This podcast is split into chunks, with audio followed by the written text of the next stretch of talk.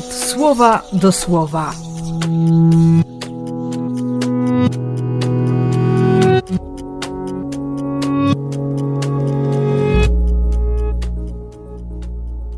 Dwudziesty pierwszy października, sobota.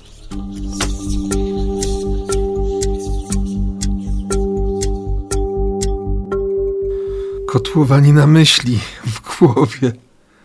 Abraham, cała ta historia, wiara, lech lecha, wyjdź dla siebie. Daj zgodę na śmierć temu wszystkiemu, co było do tej pory, planom Twojego Ojca, nawet tamtej obietnicy, tamtemu powołaniu, bo, bo to nie było Twoje powołanie. Relacja nieprawdopodobnie osobista.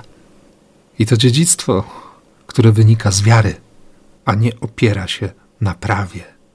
Uwierzyć. Uwierzyć podwójnie.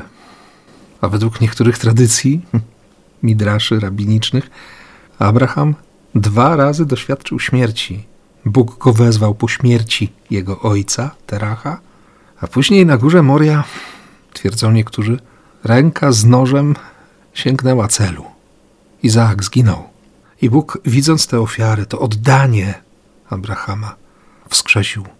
Wskrzesił tego, który był synem obietnicy i który, który miał być radością i prowokować do radości. Tym bardziej, że, że Księga Rodzaju nie mówi nic o tym, że Abraham wrócił z Izaakiem. Nie, wrócił sam do tych, których zostawił, gdy ten ostatni etap drogi na górę nauki, na górę Moria pokonał z Izaakiem. Historia mocno zagmatwana, ale może dobrze, bo, bo to też jest historia Twojej czy mojej wiary, naszych relacji z Bogiem.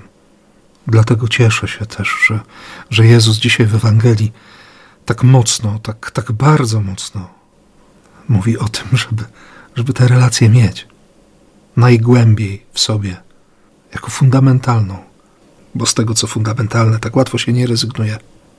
A skoro Bóg może wyzwolić z każdej śmierci, jakakolwiek by ona nie była, i On objawia siebie jako życiodajną miłość, gdziekolwiek byśmy się nie znaleźli, to nie wierzyć, nie ufać, nie kochać, jest chyba największym przekleństwem człowieka.